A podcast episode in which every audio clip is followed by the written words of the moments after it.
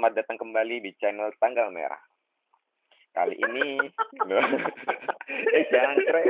Jika aku nggak intro Jo, aku nggak.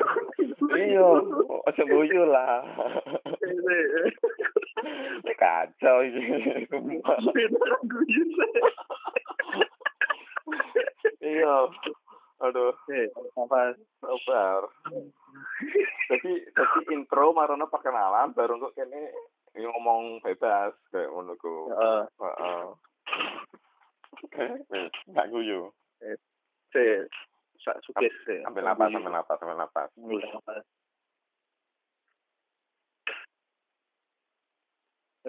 Oke. Halo, welcome back. Masih di channel Tanggal Merah. Topik kali ini sangat mungkin agak berat sedikit.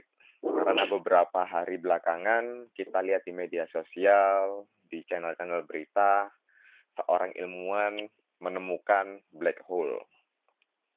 Tapi tenang aja, kali ini kita nggak akan bahas mengenai black hole, tapi kita akan membahas atau berdiskusi terkait menjadi seorang saintis atau ilmuwan.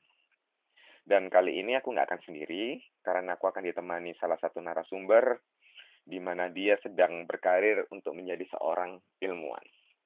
Dan dia adalah salah satu teman baikku juga. Jadi langsung aja mungkin kita ya perkenalan. Monggo, Mas Bro. Iya. Halo pendengar channel podcast Tanggal Merah. Perkenalkan, nama saya Arif Sabta Aji. Saya teman dari empunya atau yang jadi host di channel ini. Iya. Mantap. Oke. Ya, apa lagi, Jo? IG-nya apa? Oke, untuk Instagram akun saya Aji Sabta, @ajisabta. Terus kemudian apa lagi? Facebook Arif Sabta Aji. Ya, kalian pokoknya bisa search dengan nama panjang saya, Arif Sabta Aji. Kalian akan menemukan ya sosial media dengan... Oke. Jadi, aku manggilnya Aji aja ya? Aji atau Pi? Iya. Pi, Bro. Ya, panggil Aji aja. Atau Bro. Iya. Jadi, gimana, Ci? Jadi, aktivitas sekarang lagi ngapain? Seorang Aji.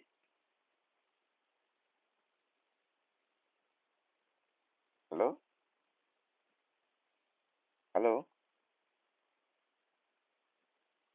Jadi sekarang persiapan buat ujian karena sudah melakukan penelitian sudah selesai. Sekarang tinggal melanjutkan perjalanan yang masih belum selesai, yaitu masih ada beberapa ujian sebelum promosi doktoral yang akan dilakukan ya maksimal tahun ini. Oke. Jadi Aji ini adalah seorang doctoral student, jadi dia adalah seorang peneliti atau ilmuwan, dan dia sedang melakukan beberapa riset ya, Ci ya. Iya. Dan bulan ini mungkin dia akan melakukan final report atau sidang hasil. Iya. Oke. Udah berapa lama, Ji? Di mana, di Andalas ya? Ya, di Andalas University. Udah berapa lama? Di Padang, Sumatera Barat. Ini sekarang tahun keempat saya. Oke. Jadi saya sudah move dari Jawa ke Sumatera dari tahun 2015. Kebetulan dapat program beasiswa namanya program Magister Doktor untuk Arjuna Unggul. Jadi itu merupakan tim beasiswa yang diberikan oleh Kemenristek Dikti untuk sarjana-sarjana unggul supaya dia bisa melanjutkan studi dari tingkat S1 menuju ke S3 atau doktoral. Oh gitu. Akhirnya sih menarik banget sih. Mungkin bisa nggak diceritain lagi gitu gimana perjalanannya kemarin gitu kan? Jadi program ini program percepatan gitu ya, akselerasi gitu. Iya. Dari jadi S1, ini merupakan program akselerasi yang dibuat oleh pemerintah kita. Dan saya ini merupakan batch kedua karena sebelumnya sudah ada batch ke-1 tahun 2013. Kemudian pemerintah membuka lagi untuk batch kedua tahun 2015. Dan sampai sekarang hingga tahun 2019 sudah ada batch 4 dan mau akan membuka batch kelima untuk program beasiswa seperti ini. Okay. Dan ini sangat membuka peluang buat kita selaku mahasiswa untuk melanjutkan ke studi yang jenjangnya lebih tinggi lagi, dan tidak tanggung-tanggung kita langsung dari S1 bisa ke S3 dengan program. Jadi nggak perlu S2 ya, yang berapa tahun? 2 tahun ya, jadi langsung S3 gitu. Iya. Nah ini program akselerasi kita S2 ditempuh hanya sampai 1 tahun. Terus 1 tahun kemudian dilanjutkan untuk program S3-nya selama 3 tahun. Jadi total masa studi yang akan dilalui yaitu 4 tahun, maksimal 4 tahun. Terus gimana sih awal cerita mulanya gitu? Kok bisa daftar PMDSU? Apa cuma iseng-iseng aja, ataukah emang udah ada plan ke situ? Apakah gimana gitu? Mungkin bisa diceritain. Oke, jadi awal mula ketika saya ingin daftar atau mencoba untuk ikut dalam seleksi beasiswa ini, yaitu memang yang pertama ada etikat atau niat saya untuk melanjutkan studi ke jenjang selanjutnya. Ya, jenjang S2 lah. Saya juga nggak bisa dan nggak punya bayangan kalau bisa sampai jenjang studi S3, yang mana itu sudah paling atas, jadi nggak ada sekolah lagi selain S3. Iya, benar, korek. Ya kan? Iya. Ya. Jadi ya seperti itu, kemudian saya lihat mengumpulkan informasi setelah saya selesai kuliah S1 di Universitas Brawijaya, ngambil program studi ilmu gizi. Tahun 2014 saya lulus. Kemudian setelah mempunyai pengalaman beberapa kali kerja, dan saya tergerak kalau wah sepertinya memang untuk melanjutkan studi ke tingkat selanjutnya ini diperlukan supaya kita bisa berkarir yang lebih luas lagi. Kemudian saat itu tahun 2015 saya beberapa kali mencoba pendaftaran untuk sekolah pasca sarjana. Yang pertama saya daftar di IPB, Institut Pertanian Bogor, dengan program studinya yaitu ilmu gizi masyarakat. Kemudian selain itu saya juga mendapatkan informasi masalah beasiswa PMDSU ini, dan ya nggak salahnya kan kita mencoba, siapa tahu rezeki gitu kan. Ya udah, terus saya daftar dua-duanya, dan alhamdulillah untuk yang pertama IPB saya lolos dan sudah sempat melaksanakan studinya selama kurang lebih 2 atau 3 bulan sebelum saya pindah dari Bogor ke Padang, karena pada saat itu pengumuman dari PMDSU ini terlambat. Nah, sehingga setelah saya sudah menjalankan studi di IPB, kemudian saya tahu kalau saya lolos beasiswa PMDSU ini, ya saya mengambil keputusan untuk pindah dari IPB ke PMDSU. Alasannya apa? Ya, karena ini merupakan tawaran beasiswa yang skimnya ini nggak main-main. Jadi kita bisa sekolah dari S2 sampai ke S3. Dan itu waktunya relatif singkat, yaitu selama 4 tahun. Dan juga yang alasan yang pertama yaitu karena saya bisa dapat beasiswa. Karena kalau di Institut Pertanian Bogor, kita self-funded, nggak ada beasiswa, dan itu cukup salah satu prioritas saya. Tapi kalau menurutku, lu termasuk ini kan outstanding student kan? Maksudku, lu bisa keterima di 2 universitas terbaik di Indonesia. Terus habis itu lu dapat beasiswa juga. Dan kemarin lu sempat ini kan? Aku dengar pertukaran pelajar ya? Atau apa itu ya? Oh, yang kemarin sempat penelitian di Inggris. Oh iya, itu saya dapat gimana? Itu programnya atau gimana? Ya, itu salah satu tawaran atau kelebihan kalau kita mengambil beasiswa PMDSU ini, karena pada akhir tahun di tahun akhir kita sebagai mahasiswa doktoral, kita dapat kesempatan untuk bisa ikut seleksi, namanya itu sandwich atau ya sandwich like program, atau itu nama lainnya yaitu untuk pelatihan publikasi karya ilmiah, untuk peningkatan kualitas publikasi karya ilmiah mahasiswa doktoral. Karena memang kalau kita melanjutkan studi di jenjang doktoral, kita harus dituntut untuk membuat publikasi dengan skala atau levelnya internasional. Sih berat banget ya kalau aku dengar ceritanya gitu kan. Udah sekolahnya butuh waktu lama, terus outputnya kita harus bikin artikel atau jurnal yang terbitnya di internasional. Itu pasti berat banget ya. Iya, dan juga nggak hanya internasional, harus jurnal internasional yang bereputasi. Dan itu yang salah satu challenging banget kalau kita studi doktoral. I see. Terus, jadi lu gimana itu ngadepin tantangan kayak gitu tuh? Jadi lu otomatis udah ada, maksudnya udah melampaui fase itu kan? Iya. Jadi ya memang kalau dilihat dari awal karir masuk dalam studi doktoral ini, kita memang punya topik atau tema penelitian itu yang akan dikerjakan secara bertahap-tahap. Oke, jadi udah ada topik dulu ya sebelum masuk kita. Iya.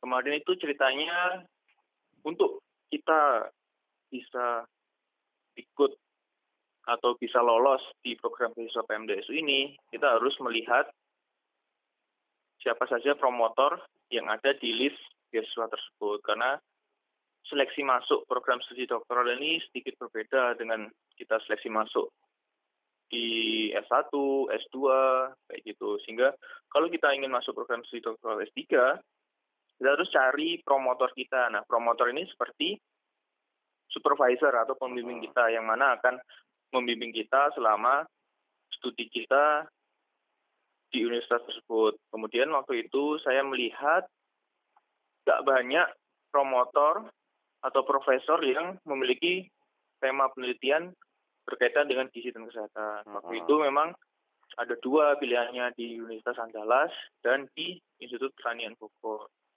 Nah, waktu itu karena emang di Institut Pertanian Bogor kuota untuk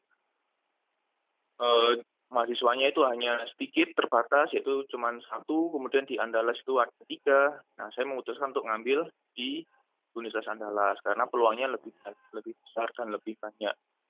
Nah, dari situ kita sudah tahu siapa promotor kita dengan topik penelitian yang mungkin akan bisa kita kerjakan nantinya kalau kita bisa masuk. Ya sudah, kita cocok-cocokkan dengan promotor ya. Tema penelitian kita, kemudian keinginan kita, passion kita ingin menjadi spesialis di topik apa, kayak gitu. Kalau misalnya kita sudah cocok, kita daftar, ya sudah, kita tinggal follow up, komunikasi dengan profesor di universitas tersebut, apakah beliau tertarik pada kita, dan bisa nggak kita memungkinkan untuk bekerja sama pada nantinya. Ya sudah, setelah itu proses seleksi, masuk, memang ternyata nggak sesuai sama yang kita bayangkan sebelumnya. Saya pikir, sekolah S3 ini akan pressure-nya sangat tinggi dan lain-lain sebagainya. Ternyata ketika kita jalani, kita enjoy pada setiap prosesnya, insya Allah kita akan bisa melalui semua prosesnya dengan baik. Oke, jadi kesimpulannya sih menurutmu, jadi istilahnya sekolah S3 atau sekolah doktor itu mudah gitu, atau gimana? Bukan kalau gitu mudah ya. Sama sulit itu tergantung perspektif masing-masing. Tapi kalau menurut saya lebih ke challenging. Okay. Jadi kita bisa banyak belajar dan kita bisa dapat banyak ilmu dari program studi doktoral ini karena kita memang dielaborate buat belajar mandiri.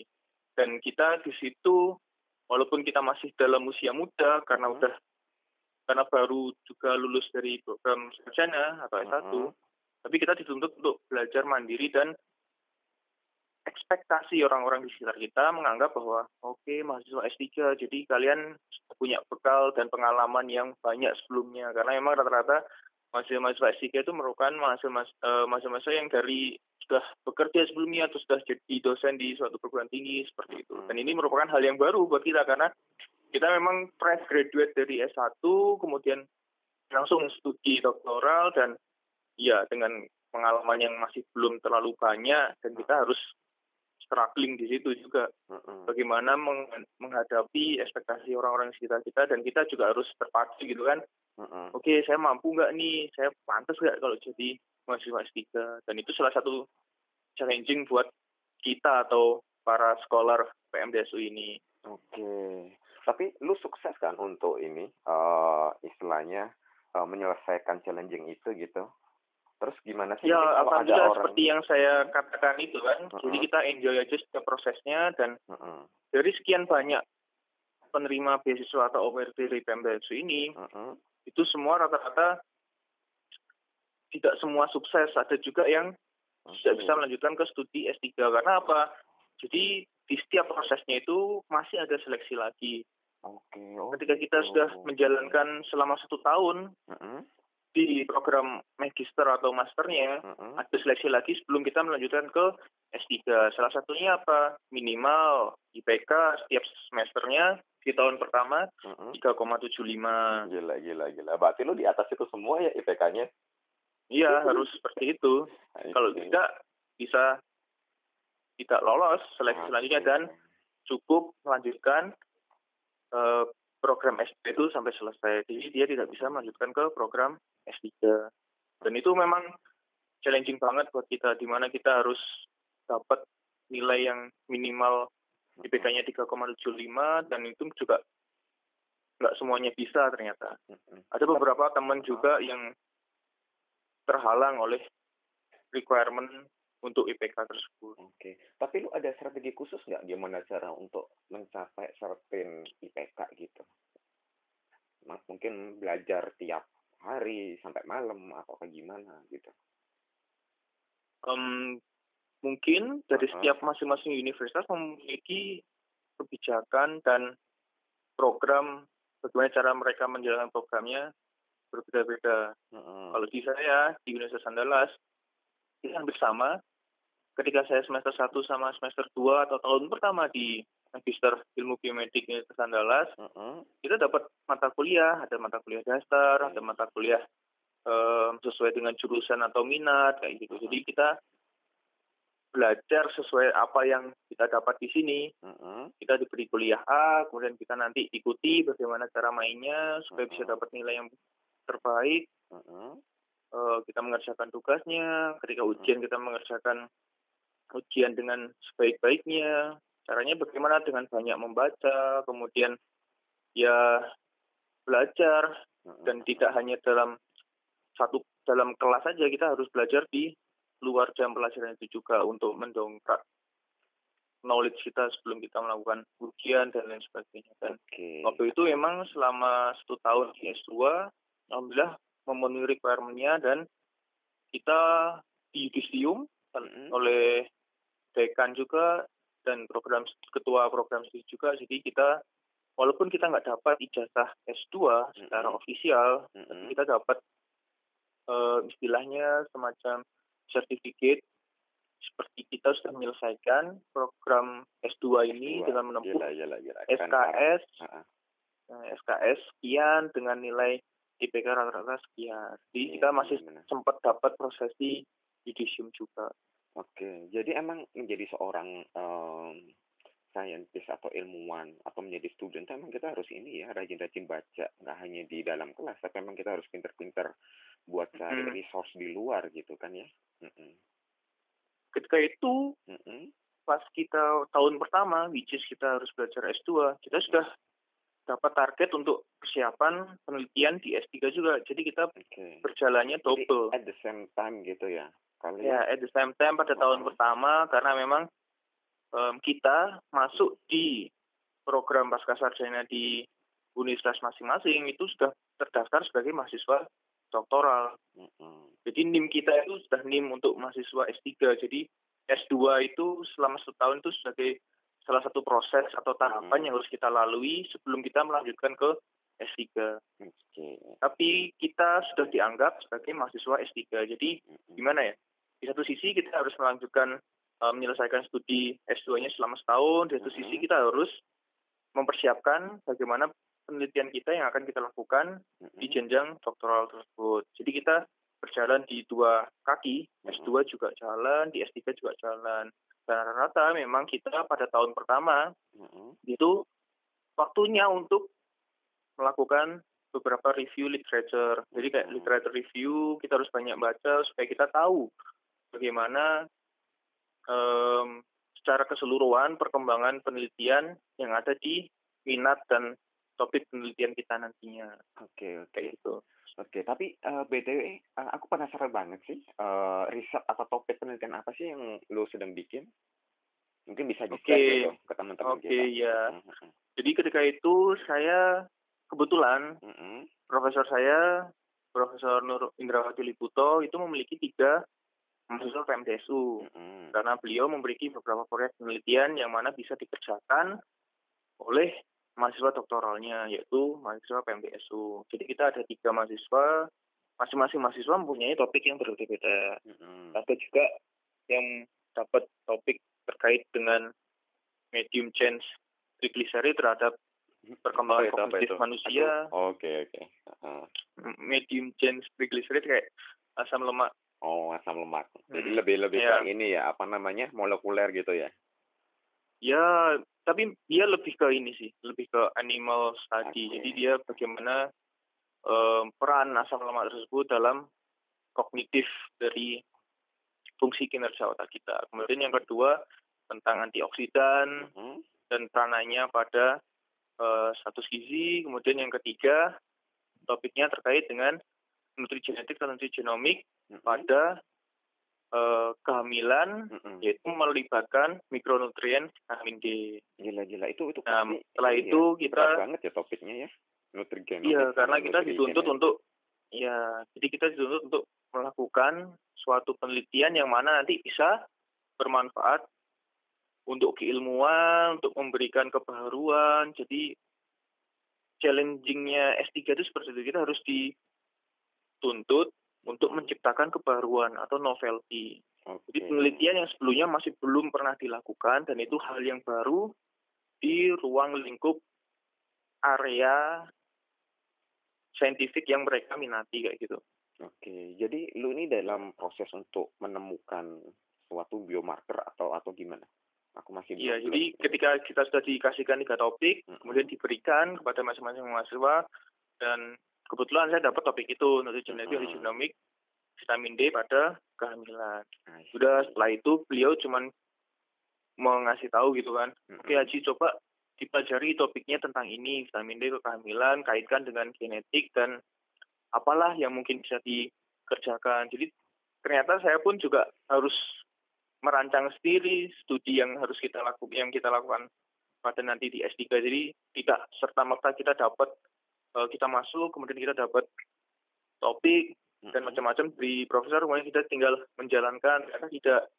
Jadi memang mereka berprinsip buat ini ada topik penelitian A, B, C, kemudian kalian kembangkan berdasarkan dengan literature review yang sudah kalian lakukan, mau diapakan ini topiknya, seperti itu.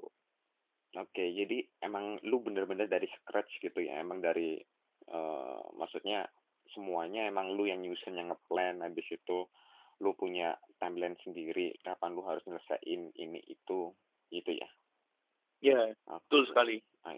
Dan alhamdulillah kita memang program ini, kita tidak serta-merta hanya diberikan oke, kamu bisa belajar di sini, semuanya ditanggung. Dan juga kita dapat uang penelitian juga. Dan itu yang memberikan nilai plus dari program beasiswa ini. Kita dapat biaya untuk penelitian per setiap tahunnya sekitar 60 juta. Dan itu harus kita manfaatkan dengan sebaik-baiknya. 60 juta per tahun, which is kita dapat selama 3 tahun studi doktoral, jadi kurang lebih 180 juta selama 3 tahun. Iya, itu udah bisa mengcover semua kebutuhan dari penelitian ya kalau kita? Belum tentu, jadi itu tergantung dari jenis penelitian kita juga. Ada yang bisa mengcover semuanya, ada yang bisa mengcover setengah, ada juga yang belum bisa mengcover semua. Jadi tergantung dari jenis penelitian yang kita lakukan. Oke, kalau penelitian lu sendiri gimana? Masih karena perlu kita, tambahan resources atau udah cukup dari resources yang ada sekarang gitu?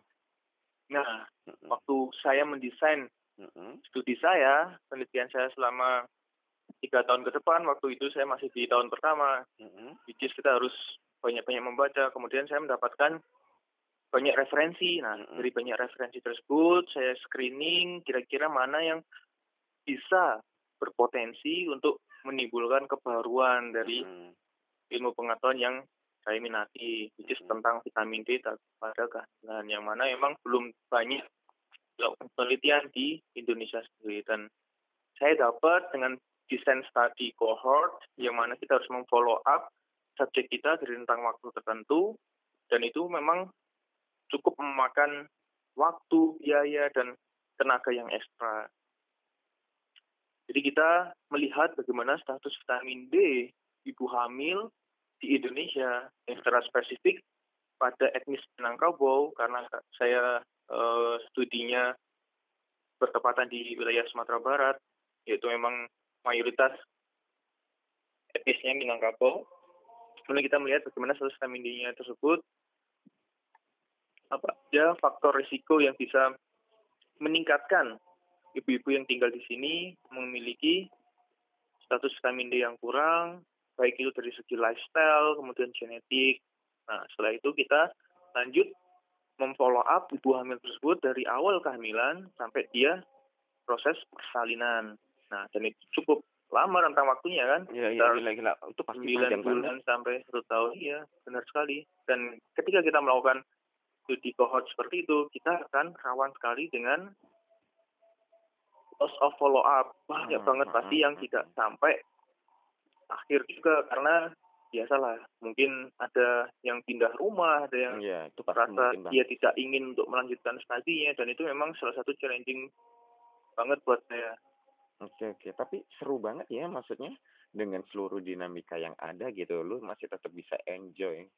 Lo masih bisa menikmati di setiap prosesnya kayak gitu. Nah, dan dari situ saya juga memiliki fase-fase yang memang kita turun naik sebagai mahasiswa, karena lo tahu juga kan, kita dengan rentang waktu selama 4 tahun kadang ada titik jenuhnya juga kan. Lama banget itu. Kalau misalnya kita studi S2 itu kan bisa selesai setahun, 2 tahun, dan ini kita kayak kuliah S1 lagi gitu loh. 4 tahun, dan itu memang gimana? Dan itu memang salah satu hal yang harus kita siasati supaya kita bisa tetap konsisten. Iya. Tapi gimana sih, aku penasaran caranya lu bisa tetap konsisten dan istiqomah gitu, walaupun di titik terendah gitu, lu masih bisa bangkit lagi gitu. Itu gimana? Yang intinya sih, ketika kita ingin mencegah hal itu, yang pertama jangan menutup diri, kita harus open terhadap semuanya yang terjadi di lingkungan kita, dan ketika ada masalah jangan sampai dipendam sendiri. Kita harus sharing sama teman-teman kita, baik pada supervisor, teman sesama penelitian, kemudian teman-teman yang lainnya juga, supaya kita bisa melepas beban di diri kita juga. Jadi kita nggak terlalu high pressure terhadap apa yang kita lakukan. Terus yang selanjutnya, kita harus tetap percaya dengan proses ini, dan pasti proses yang kita lalui ini akan meningkatkan level kita di tahapan yang selanjutnya, karena itu akan lebih baik daripada kita tidak melakukan sesuatu hal yang baru gitu loh. Daripada kita stagnan, kita mending melakukan sesuatu yang baru, walaupun itu gagal kita coba lagi, dan ya seperti itu. Dan itu merupakan dinamika yang sangat kita sering jumpai di mahasiswa atau studi doktoral. Oke. Jadi emang ini ya, keep positive thinking gitu ya, biar bisa positive gitu. Thinking. I see. Terus kemarin pertukaran pelajar itu ya aku nyebutnya ya, yang ke UK itu. Bukan pertukaran pelajar. Jadi beda banget. Kalau pertukaran pelajar kita belajar masalah culture, budaya, dan sebagaimana yang lain-lainnya juga. Tapi kalau kemarin kita memang untuk peningkatan kualitas publikasi. Jadi kita harapannya di sana, ketika kita sudah melakukan penelitian di tahun-tahun sebelumnya, yang mana ini kan program untuk mahasiswa tingkat akhir, mahasiswa doktoral, yang ya berarti it is semester-semester 5-6 di masa studi S3 5-6, dan itu memang sudah final gitu ya. Syaratnya kita harus sudah selesai ujian proposal. Jadi kita di sana bisa dapat opsi, kamu bisa melakukan kerja nulis, hasil penelitian kalian, analisis dan lain sebagainya sampai publikasi, atau kalian bisa melakukan penelitian di sana. Karena apa? Mungkin kita tidak punya resources yang cukup di Indonesia dan memang mengharuskan kita untuk melakukan penelitian di luar negeri, yang mana harapannya mereka memiliki resources yang lebih baik dari Indonesia. Iya, tapi menarik banget sih. Aku ya dapat info dari beberapa teman dan baca-baca gitu kan. Jadi emang kalau umpama di luar negeri itu emang semua environment, terus habis itu lingkungan itu dukung banget sih untuk menjalankan suatu riset yang bagus gitu kan. Betul sekali. Dan memang saya sangat bersyukur sekali bisa dapat manfaat, merasakan kurang lebih 6 bulan saya stay di sana dan dapat pendidikan, merasakan bagaimana jadi mahasiswa Indonesia di luar negeri, kemudian berkumpul dengan international student lainnya juga. Jadi memang yang pertama dari segi budaya pasti akan beda. Terus yang kedua dari segi cuaca mungkin juga lingkungan kita juga pasti akan berbeda sekali gitu kan. Dari kita negara tropis pindah ke negara subtropis. Oh ya, sebelumnya kan saya dapat 6 bulan itu studinya di Reading University, yaitu salah satu kota di UK, sekitaran daerahnya sekitaran London. Nah di Reading University tersebut semuanya sudah well established, jadi semuanya sudah sistemnya sudah bagus, atmosfer akademiknya juga sangat bagus, sehingga kita dituntut untuk, wah sayang banget nih kalau kita melewatkan hari-hari kita tidak melakukan pekerjaan kita sebagai mahasiswa, yaitu belajar, eksplorasi diri kayak gitu. Oke, terus semuanya sudah sangat tersedia, koneksi internet bagus, tempat belajar yang mudah diakses, kemudian teman-teman yang juga semuanya support banget. Jadi ya kita merasa malu kalau kita malas-malas di sana, karena emang mereka cara kerjanya pun juga sangat disiplin. Waktunya kerja, libur ya libur gitu. Jadi nggak seperti kita di Indonesia yang sangat tergantung dengan diri kita sendiri gitu. Tapi kalau di sana lingkungan lebih mempengaruhi kita. Kalau di sini kan kita memang tergantung dari diri sendiri dan bagaimana pembimbing kita dan lain-lain. Di sana kita dituntut lebih mandiri, dan ya itu kalau kalian tidak bisa melakukan hal tersebut pasti akan ada konsekuensinya di kedepannya. Dan itu memang kita juga nggak akan stay lama di sana kan. Kita ada batas waktu juga selama 6 bulan. Jadi mau nggak mau kita harus sangat disiplin masalah waktu dan kerjaan. Jadi rasanya lebih tinggi ya daripada kita belajar di Indo gitu. Betul sekali. Dan saya juga mendapatkan supervisor yang berbeda 180 derajat. Mungkin di Indonesia kita lebih calm, easy going dan lain sebagainya. Tapi waktu kita atau saya kemarin dapat kesempatan di Reading University itu sangat berbeda. Saya dapat supervisor yang memang sangat detail, perfeksionis, kemudian dia harus melakukan part-part penelitian yang harus kita lakukan itu sangat mendekati sempurna atau harus perfect. Jadi ya memang kualitas yang dihasilkannya pun juga berbanding lurus dengan usaha yang sudah kita lakukan. Oke, jadi benar. Lu udah nyicipin ya gimana lingkungan sebagai seorang peneliti di Indo sama di luar kayak gitu ya, di UK. Iya, betul. Pasti di situ pasti akan ada gap kan? Ada gap, terus ada tantangan yang berbeda gitu. Tapi aku pengen coba menggali gitu, insight apa sih yang lu bisa dapat dari merasakan lingkungan yang berbeda itu untuk sebagai seorang peneliti? Menurut saya yang paling mendasar, basic needs, kebutuhan dasar kita. Di sana tuh kita nggak usah memikirkan kebutuhan dasar kita.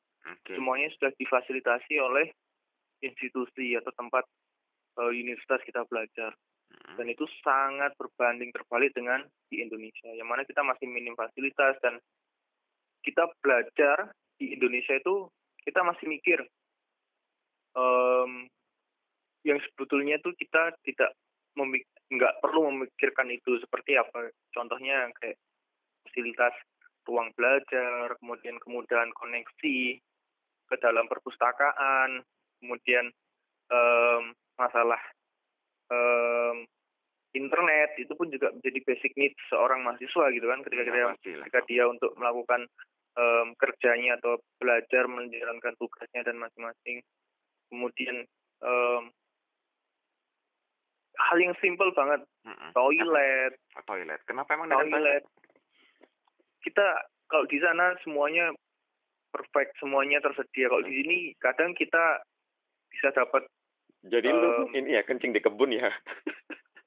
Bisa dapat toilet yang sangat bagus fasilitasnya. Kemudian kalau di Indonesia ya kita tahu sendirilah. Mungkin di universitas yang lain di Indonesia berbeda. Tapi kalau di universitas yang saya stay sekarang ini memang benar-benar sangat berbeda. Jadi hal yang dasarnya pun aja kita masih struggling untuk melakukan hal itu. Tapi menurut kamu emang ini ya, ada pengaruh gitu ya antara toilet yang fasilitasnya lengkap dengan toilet enggak terhadap kemampuan untuk menjadi seorang peneliti untuk menyelesaikan suatu riset gitu ya. Sebenarnya nggak cuman kayak gitu saja. Tapi itu indikator aja sih ya menurut indikator. Jadi itu kan merepresentasikan bagaimana infrastruktur di universitas tersebut menunjang nggak untuk kinerja dari mahasiswanya tersebut. Benar. Kalau kita memang dalam segala hal itu terbatas, kita juga mau improve diri kita pun juga sangat benar-benar butuh effort yang lebih gitu kan.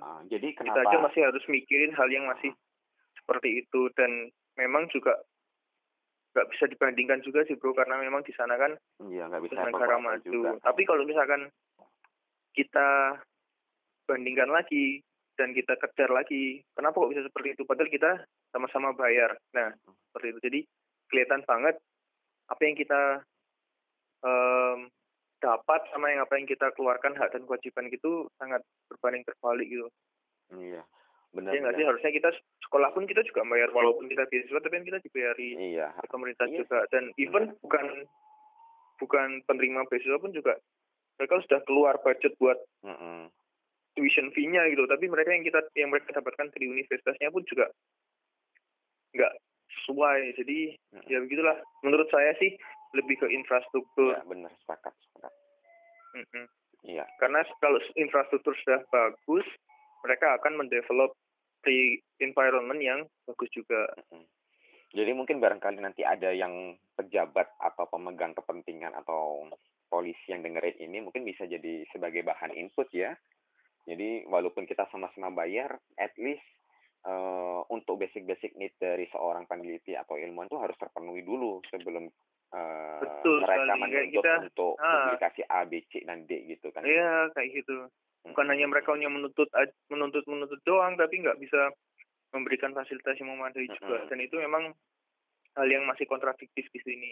Iya, jadi entah kenapa, karena memang mungkin saya tidak mengeneralisir universitas di Indonesia itu seperti itu semua. Mungkin karena memang saya dapat kasusnya yang seperti itu, jadi ya itu yang saya rasakan. Ya, tapi menarik banget sih pengalaman lu gitu kan. Jadi supaya inilah nggak ada kasus-kasus lagi ilmuwan kita nggak balik-balik gitu kan ke Indonesia. Iya, nah itu jadi salah satu juga alasan kenapa kok ilmuwan kita setelah kita dapat pengalaman atau kesempatan belajar di luar negeri, kemudian ketika kita balik di Indonesia nggak se-welcome kita masih di sana juga, karena memang di sana ya seperti itu. Basic needs kita semua itu sudah terpenuhi, nggak yang seperti kita alami di Indonesia juga kayak. Benar-benar. Menarik banget sih pengalaman lu untuk menjadi seorang peneliti. Iya, dan memang ya harus seperti itu sih, dan juga ini merupakan salah satu program dari pemerintah yang patut diapresiasi kan. Iya, benar banget. Sebagai suatu langkah percepatan. Bisa memberangkatkan gitu kan mahasiswa S3 ke luar negeri untuk mendapatkan pengalaman tersebut, dan itu memang menjadikan kita salah satu batu loncatan yang sangat efisien, karena kita bisa berkenalan dengan peneliti yang ada di luar negeri, menjalin kerjasama, MOU, dan lain sebagainya. Dan nantinya akan membantu kita untuk mendapatkan publikasi yang sangat berkualitas. Dan itu merupakan output dari studi doktoral. Okay, makin banyak kita menghasilkan suatu publikasi artikel ilmiah dengan bermitra dengan universitas yang ada di luar negeri, itu semakin mudah jalannya untuk kita publikasi di jurnal-jurnal yang memiliki reputasi yang tinggi, atau yang memiliki gitu ya indeks dan impact faktornya tinggi. Macam kita itu kayak sandwich program. Jadi kita ketika kita ingin berlayar ke ocean, samudra yang lebih besar, kita nggak akan bisa naik dengan kapal kecil gitu kan. Kita harus memfasilitasi diri kita juga. Nepeng lah istilahnya ya kan, ke kapal yang lebih besar untuk mencapai tujuan yang lebih besar. Benar-benar. Oke. Keren banget sih, super. Tapi aku ada ini sih, last question sih. Jadi aku coba bertanya-tanya sih. Bisa nggak menjadi seorang peneliti atau saintis itu menjadi pilihan karir untuk generasi-generasi milenial sekarang gitu kan? Kalau menurut lu sendiri gimana? Bisa banget, dan itu peluangnya sangat besar, besar. Karena apa? Latar belakang kita di Indonesia pun kita masih kekurangan mahasiswa atau lulusan doktoral. Jadi comparison-nya, perbandingannya pun kita masih sangat jauh dibandingkan dengan misalkan negara tetangga kita, Malaysia, Thailand, dan lain sebagainya. Dan kita pun juga penduduknya sangat huge, besar banget kan, dari 260 juta. Jadi di dalam satu negara itu ada rasio perhitungannya. Jadi ketika ada tenaga pendidik sekian, dan yang lulusan S3 itu harusnya adanya jumlahnya minimal sekian, dan itu memang Indonesia masih jauh dari ketertinggalan gap-nya tersebut. Jadi untuk teman-teman yang masih bingung kerja bagaimana atau melanjutkan studi yang seperti apa, mending dipastikan dulu kalian ingin jadi apa. Benar. Apakah dia ingin berkarir di pekerjaan atau dari segi praktisi atau kayak gimana, atau memilih di dunia akademik sebagai akademia dan lain sebagainya. Jadi masing-masing itu harus diyakinkan dulu kalian maunya apa gitu kan, mau kemana. Kalau misalkan masih bingung, ya udah coba aja satu-satu. Ntar dari kalian mencoba trial and error proses gitu kan, mana yang kalian lebih sukai atau lebih kalian bisa nikmati prosesnya. Dan memang kalau mau jadi ilmuwan di sini pun, di negara kita pun juga sudah banyak sekali kan kesempatan beasiswa yang sudah ditawarkan, dan juga nggak sulit-sulit banget kok asalkan kita pengen belajar dan berusaha untuk mencapainya. Oke, benar-benar sepakat sih. Jadi untuk generasi-generasi milenial, mungkin untuk anak-anak sekarang gitu ya, kalau bingung terhadap pilihan karirnya, menjadi seorang peneliti adalah salah satu opsi. Karena opportunity dan peluangnya di Indonesia masih gede banget gitu kan. Dan itu yang perlu diisi. Benar-benar. Dan usahakan kalau bisa mencari scholarship atau beasiswa untuk sekolah di luar negeri. Karena kalian akan mendapatkan insight yang sangat luar biasa. Jadi pikiran kalian akan lebih terbuka. Jadi tidak hanya di negara kita saja, tapi kita punya pengalaman secara internasional juga. Dan itu akan sangat membantu kita dalam mendapatkan jati diri kita gitu. Oke, ya benar sih. Jadi supaya bisa ini ya, pengalaman di luar bisa kita bawa ke dalam gitu, ke Indonesia maksudnya. Karena kalau kalian sudah punya pengalaman seperti itu, kalian akan merasakan gitu loh, wah ternyata masih jauh banget kita ketinggalan dengan negara-negara yang lainnya gitu. Jadi ya itu jadi motivasi sendiri kan, kalau kita misalkan kita kembali ke negara asal kita, bagaimana nih apa yang kita bisa lakukan untuk meningkatkan apa yang bisa kita kerjakan sesuai dengan bidang studi masing-masing. Iya, benar-benar sepakat sih. Keren banget, benar. Sumpah super. Ya, dan selagi kalian masih muda, jangan takut untuk mencoba sesuatu yang baru. Itu seperti saya, hitungannya masih muda, mesti usia 26, dan jadi mahasiswa doktoral. Iya, dan kemarin pun juga sudah ada teman seangkatan saya juga yang sudah lulus dalam usia 24 tahun dia sudah lulus. Oh iya, itu aku sempat baca ceritanya sih di Unair ya. Unair teman bukan ya? Di ITS. Oh iya, ITS Surabaya maksudnya. Nah. Ya, dan itu keren banget sih. Teman satu angkatan di PMDSU batch 2. Oh, ya. Gila. Iya, masih umur 24 tahun bisa jadi dokter. Dan gitu. Kalian harus mempersiapkan banget karena ke depannya akan banyak sekali beasiswa seperti ini. Dan kan di tahun 2013 PMDSU itu batch pertama dia hanya menerima mahasiswa kurang lebih 50-an mahasiswa. Batch kedua berapa coba yang diterima? 300-an mahasiswa. Gila, 6 kali lipat ya. 6 kali lipat, dan kemudian batch ketiga, batch keempat, batch kelima dengan angka-angka yang kurang lebih sama seperti batch kedua. Dan itu memang salah satu peluang banget, kesempatan buat kita semua. Oke, keren.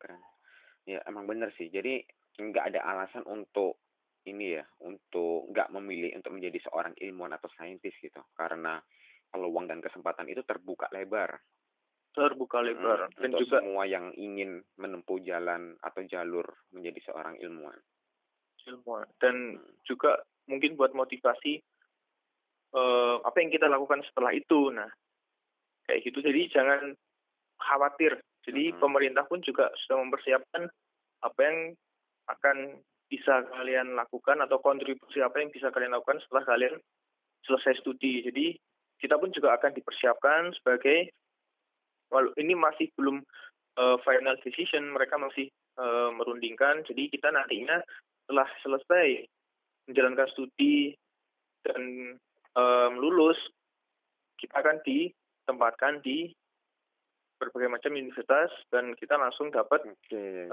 status CPNS. Jadi sudah tidak perlu bingung-bingung lagi. Tidak perlu bingung lagi. Ya, walaupun ini masih belum final decision, tapi kurang lebih pemerintah sudah memperjuangkan untuk kita juga. Plan ya. Dan ya bayangkan juga dong, masa kita sudah belajar, kemudian dapat benefit dari pemerintah kurang lebih 4 tahun. Bayangkan kalian 4 tahun, kalian dapat living allowance tiap bulan, kalian dapat uang penelitian tiap bulan, dapat uang untuk bayar SPP tiap semester, dan itu semuanya dari pemerintah. Tapi kalau tidak dimanfaatkan secara baik oleh pemerintah, hasil dari yang dia buat itu juga akan merugikan buat pemerintah sendiri gitu loh. Iya, benar. Nah, oleh karena itu pemerintah memberikan tim sehingga untuk awardee dari PMDSU ini kemungkinan nanti akan dijadiin salah satu tenaga pengajar di masing-masing universitas yang ada di Indonesia. Oke, jadi nggak perlu bingung-bingung lagi ya untuk generasi milenial yang bingung untuk pilihan kadernya. Yang penting kalian do the best di setiap prosesnya gitu kan. Oke. Itu tadi ini ya istilahnya final statement. Bukan final statement juga ya, apa ya, kata-kata mutiara mungkin ya. Mungkin ada yang mau ditambahin sebelum kita ini kayaknya itu. Udah 50 menit lebih nih kita ngobrol ngalor ngidul juga. Jadi ya seperti itulah untuk bagaimana kita peluang studi kita di tingkat yang lebih tinggi. Selagi kalian masih muda, semua kesempatan dicoba. Kita nggak akan tahu gitu kan, yang mana yang akan berhasil. Coba aja kita nggak gitu bisa. Ya. Salah satu quote hari ini. Keep trying and do the best. Oke. Mantap. Oke, thank you Aji untuk waktunya. Udah berbagi pengalaman. Doakan supaya saya bisa lulus tahun ini ya, Bro. Amin. Pasti minta doanya juga buat para pendengar kita. Semoga Aji bisa cepat menyelesaikan studinya dan bisa berkarya untuk Indonesia. Oke. Amin. Ya, itu tadi sekian obrolan kita. Ya, mungkin kita sempat ngalor dan ngidol, tapi at least kita ada benang merahnya gitu untuk teman-teman yang dengerin ini semua. Sekian dari saya, semoga bermanfaat. Semoga bermanfaat buat pendengar channel Tanggal Merah. Siap. Jangan lupa menjadi pendengar setia dari Tanggal Merah. Mungkin bisa subscribe ya. Nggak ada gitu juga sih. Follow bisa follow. Ya, follow bisa follow sih. Tapi at least semoga ini bisa menjadi inspirasi, bisa menjadi bahan untuk menentukan pilihan karirnya, sehingga teman-teman pendengar bisa mantap untuk memilih. Betul sekali. Kalau mungkin kalau ada teman-teman yang ingin minat untuk coba beasiswa seperti PMDSU ini, juga bisa tanya-tanya ke saya. Oh iya, saya sangat bisa langsung di sangat senang sekali bisa membantu. Ya, benar-benar sepakat. Oke, kalau gitu kita akhiri sampai sini. Terima kasih atas waktunya. See you and bye-bye. Bye.